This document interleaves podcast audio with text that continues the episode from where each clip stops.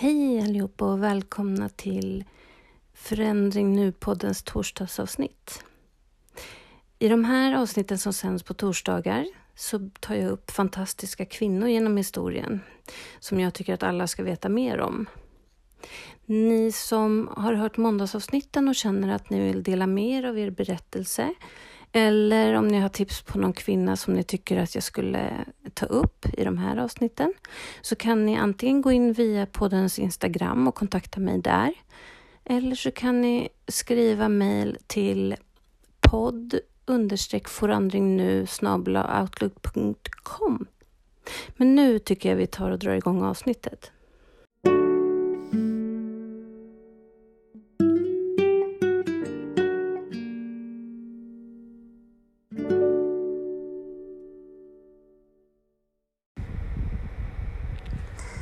Fläkten i bakgrunden så är det på grund av att det är tokvarmt och jag måste ha den igång. Ni kanske till, eh, också hör, kommer höra eh, små katter. Det är kattungar som vi har här hemma. Men nu sätter vi igång. I det här avsnittet kommer jag berätta om eh, de fantastiska kvinnorna Nelly Bly, Heliga Birgitta och Estrid Eriksson. Vi börjar med Nelly Bly. Nelly var en pionjär inom den grävande journalistiken. Hon blev känd redan under sin livstid och lämnade ett spår i världshistorien efter sig. Funderar över varför vi inte känner igen hennes namn lika mycket som eh, män. Vad gjorde Nelly Bly till den historiska kvinnan hon är idag då? Jo, alltså känd som idag. Hon lever ju inte idag. Nelly är en pseudonym för Elizabeth Cochran som föddes 1864 i Pennsylvania. Elizabeth var en lovande elev redan i ung ålder och fick möjlighet att börja gå i skola. Men det här privilegiet miste hon snabbt när hennes far dog efter att hon bara gått en termin i skolan. Och för att hjälpa sin familj ekonomiskt så började Elizabeth Cochran jobba som städare och barnvakt. Men helst hade hon haft ett helt annat yrke, den ambitiösa tonåringens kall var att skriva och påverka. Tidningen Pittsburgh Dispatch publicerade 1880 en kolumn med namnet What Girls Are Good For. Kolumnen hävdade att kvinnors huvudsakliga nytta var att föda barn och ta hand om hemmet. Absolut, det är det enda vi kan göra. Då 18-åriga Elizabeth skickar in en respons under pseudonymen Lonely Orphan Girl. En imponerad chefsredaktör erbjöd henne en arbetsplats på heltid. Det var då som hon blev tillgiven pseudonymen Nelly Bly som skulle bli känd världen över. Genom att låtsas vara galen skulle hon infiltrera ett mentalsjukhus och rapportera om vad som pågick där. Så journalisten Nelly Bly skrev om kontroversiella ämnen, hur skilsmässor påverkade kvinnor och hur kvinnor behandlades i fabriker men fabriksägarna skickade in klagomål om Blais avslöjanden och tidningen som var rädd för sitt rykte flyttade henne till kultursidan där hon fick skriva artiklar riktade åt kvinnor. Hon ogillade det mycket. Hon ville inte skriva om trädgårdsarbete. Så hon sa upp sig kort därefter. Och på 1880-talet så var diskussionen om den mentala hälsovården aktuell och Nelly Bly, pank och arbetslös som hon var, övertalade Joseph Pulitzer vid tidningen New York World att anställa henne för en viktig uppgift. Genom att låtsas vara galen skulle hon infiltrera ett mentalsjukhus och rapportera om förhållandena där. Nelly Bly kom in på ett hem för arbetarkvinnor där hon kallade sig Nelly Brown. Hon vakade på nätterna för att ha blodspärrade ögon, rustade till håret och skötte, sig dåligt, skötte dåligt om sig. Förlåt. Bly, Bly började bete sig osammanhängande och tala högt om hur hon var rädd och misstänkte alla runt omkring sig. Kvinnorna i hemmet blev så rädda för henne att de ringde polisen. Och undersökningen av Bly började. Hon fick träffa domare och läkare och alla läkare hon träffade sa att hon var från vettet. En av dem kallade henne ett hopplöst fall och en annan konstaterade att hon var utan tvivel galen. När Nelly Bly väl kom in på mentalsjukhuset på Blackwell Island så slutade hon spela sin roll. Hon betedde sig alldeles som sig själv. Men läkarna och sjuksköterskorna började istället tolka det vanliga beteendet som symptom. Då Bly berättade för sjuksköterskorna att hon inte var sjuk och att hon ville bli frisläppt sågs det som ett vidare bevis på att hon var sjuk. Hon blev övertygad om att många andra patienter på mentalsjukhuset inte heller var mentalt instabila. Va? Förutom tortyr vad kunde producera galenskap snabbare än en sån här behandling? Livet på Blackwell Island kunde man beskriva som helvetet på jorden. Maten var rutten, råttor sprang omkring och patienterna var inte tysta. När de inte var tysta så slogs de. Farliga patienter blev fastbundna med rep i varandra.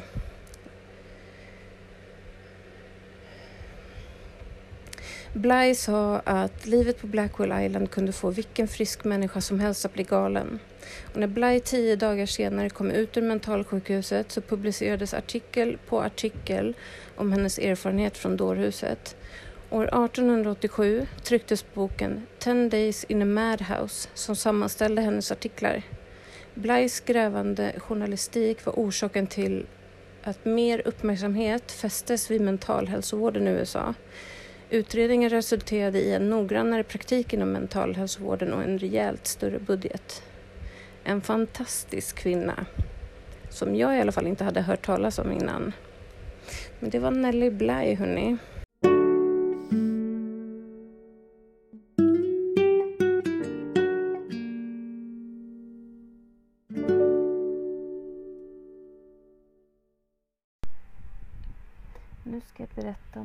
Astrid Estrid Eriksson. Den 16 september 1894 så föds Estrid Eriksson i Öregrund.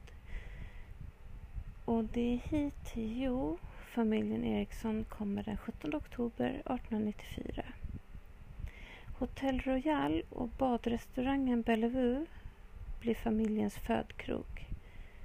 Estrid Eriksson, svenskt TENS grundare, växte upp och tog realexamen i Jo, 19 år gammal.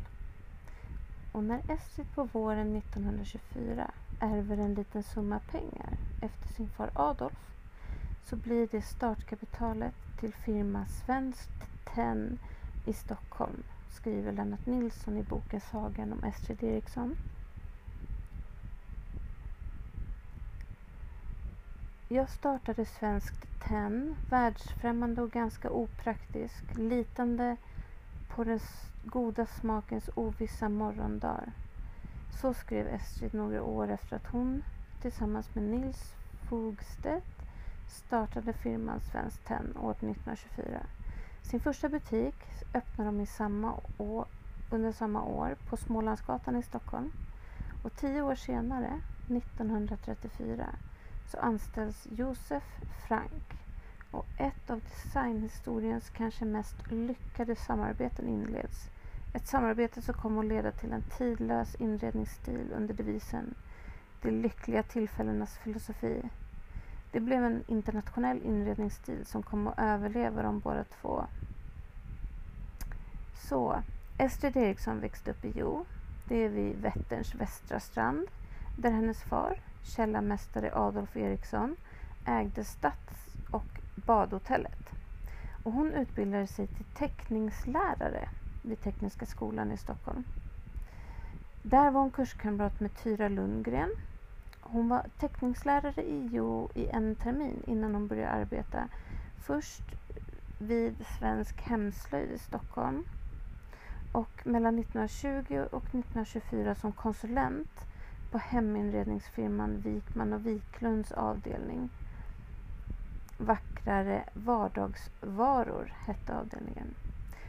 Och 1924 då så grundade hon Svenskt Tenn AB. Tänka sig det här 1924, det är 100 år sedan. Och kvinnor fick rösträtt 1921. Så otroligt fantastiskt att hon grundade det här med en liten summa pengar som hon ärvt efter sin far då, tillsammans med Nils Fogstedt. Hon drev sedan företaget fram till 1978 och de första åren så ar arbetade hon med att formge tenn. Hon samarbetade bland annat med Uno Åhrén, Björn Trädgård, Anna Petrus och från 1934 med Josef Frank. År 1927 så flyttade Svensk Tenn från Smålandsgatan till nuvarande läge på Strandvägen i Stockholm. Och där Estrid Eriksson också hade sin egen lägenhet i närheten. Hon hade också från 1931 ett sommarhus, Tolvekarna i Tyresö. Och under sina sista år i livet så återgick Estrid Eriksson till tennkonsten. Hon gifte sig 1944 med sjökaptenen Sigfrid Eriksson och hon är begravd på Jo kyrkogård. Det här var ett litet annat upplägg på berättelsen om Estrid Eriksson. Jag fokuserade, det var inte så mycket fokus på hennes uppväxt och liknande utan jag fokuserade väldigt mycket på företaget hon startade eftersom det var otroligt drivande i den här tidsåldern som hon levde i. Och det var det som verkligen gjorde henne till en otroligt fantastisk kvinna.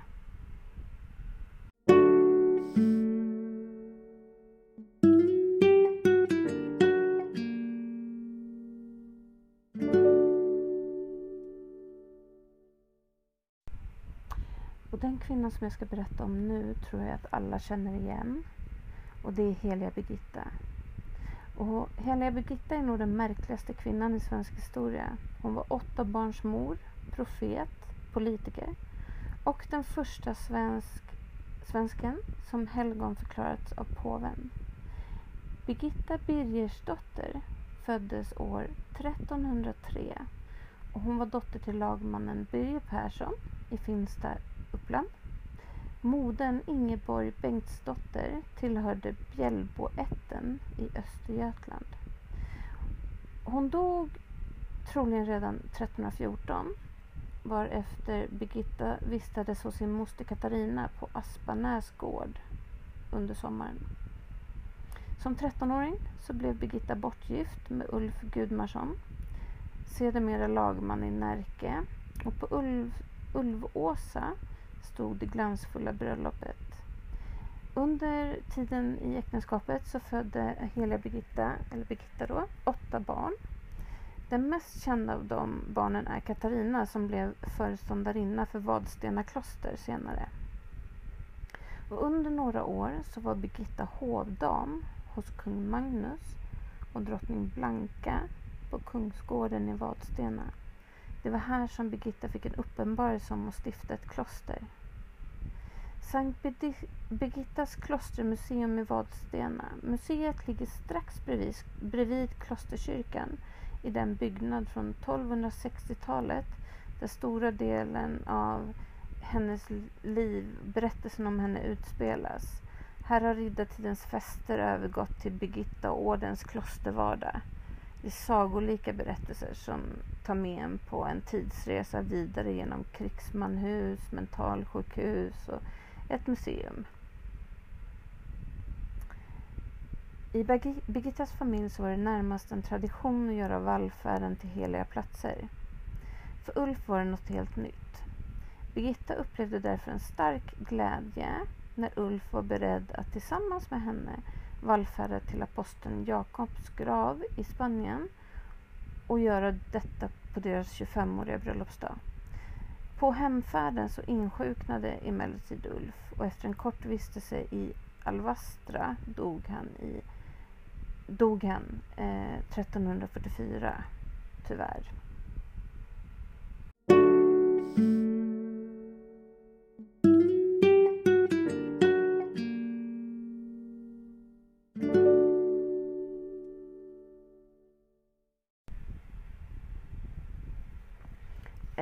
Hennes makes död så bos, bosätter sig Birgitta i närheten av Alvastra kloster, eller Alvastra kloster. Här får hon flera uppenbarelser. Klosterregeln tar form och kallelsen att bli sin herres budbärare stärks. För att klosterregeln ska kunna realiseras så måste Birgitta få påvens godkännande. Hon beger sig därför till Rom. Besvikelsen blir stor när hon finner att påven befinner sig i Avignon hennes ambition är att få påven att återvända till Rom och där godkänna hennes planer. Birgittas tålamod sätts på prov under den här tiden. Först 1370 så ger påven sitt godkännande till att två kloster grundas i Vadstena, ett för kvinnor och ett för män. Bereden eder nu att vallfärda till Jerusalem för att besöka min grav och andra heliga platser som finnas där. I skolan lämnar Rom när jag säger det. Det var vad Birgitta en dag hörde eh, då hon ansåg att Kristus talade till henne. På nyår 1372 så ger hon sig iväg och efter många motgångar och bekymmer så når hon bibliska platserna. Upplevelserna är så starka och visionerna många. Och I födelsekyrkan får hon bland annat i en syn se hela händelseförloppet av Frälsarens födelse. 1373 så är Birgitta tillbaka i Italien men nu börjar hennes hälsa vackla. Birgitta hade i sina uppenbarelser fått se sitt eget dödsögonblick. Fem dagar före sin död så hade Kristus sagt till henne att hon inte skulle återvända till Sverige utan istället få ingå i den eviga vilan. Och på morgonen den 23 juli så visade sig Kristus åter för henne och trösta henne.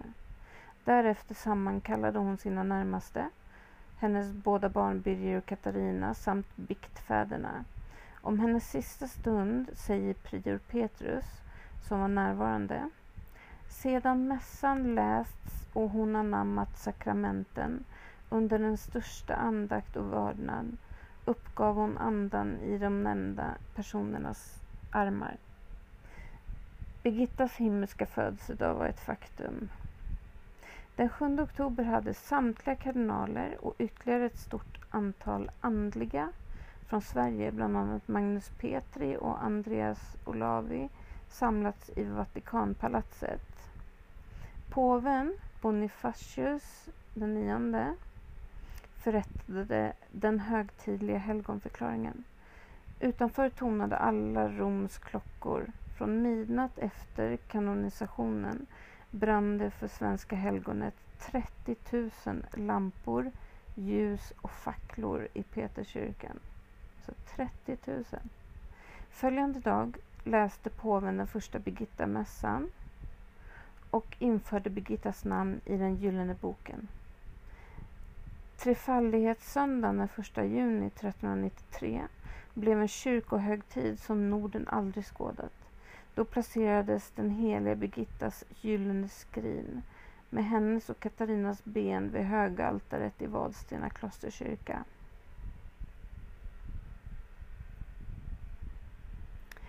Och för att berätta lite eh, några årtal så hon föds på Finstagård i Uppland 1303. Redan 1310 och 1313 så ser Birgitta den heliga jungfrun sträcka fram en krona till henne. Birgitta tar emot kronan och Birgitta ser Kristus på korset och frågar vem som gjort honom det här. Han svarar, de som föraktar mig och glömmer min kärlek. 1316 så blir hon bortgift med Ulf Gudmarsson. Och mellan 1339 och 1344 så gör de pilgrimsfärder till Nidaros i Norge och Santiago de Compostela i Spanien. Och det är där då Ulf insjuknar i Arras i Frankrike. 1344 så dör Ulf. Och nu börjar klostervisionen ta form. 1346 Kung Magnus Eriksson och drottning Blanka donerar kungsgården i Vadstena till att bli ett kloster. 1349 så beger sig, beger sig Birgitta till Rom för att vänta på påvens återkomst för att få sin orden godkänd. Och hennes dotter Katarina följer med sin mor till Rom och hjälper henne.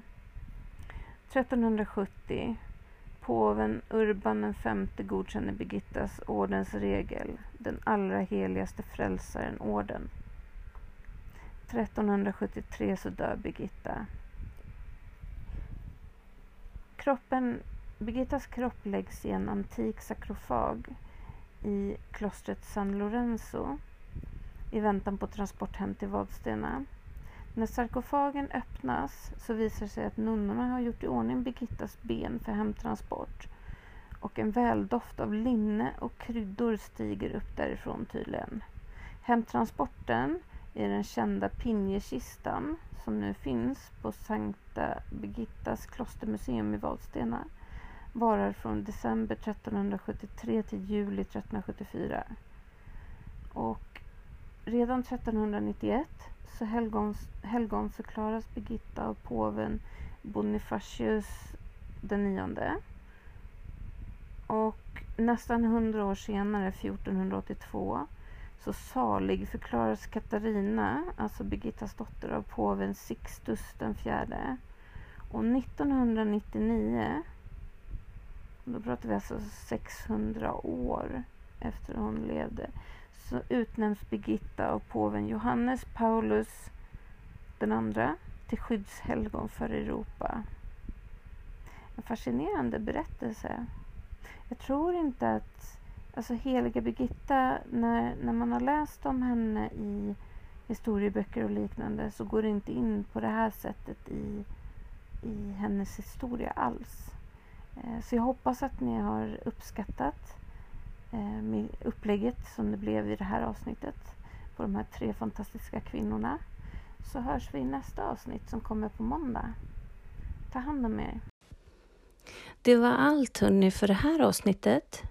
Ni som vill dela er berättelse kring våld i nära relation, ni kan vara både offer för det eller anhörig. Ni kan nå mig på poddens Instagram eller på poddens mail podd understreck forandring nu outlook.com. Ta hand om er och varandra så hörs vi i nästa avsnitt. Hej så länge!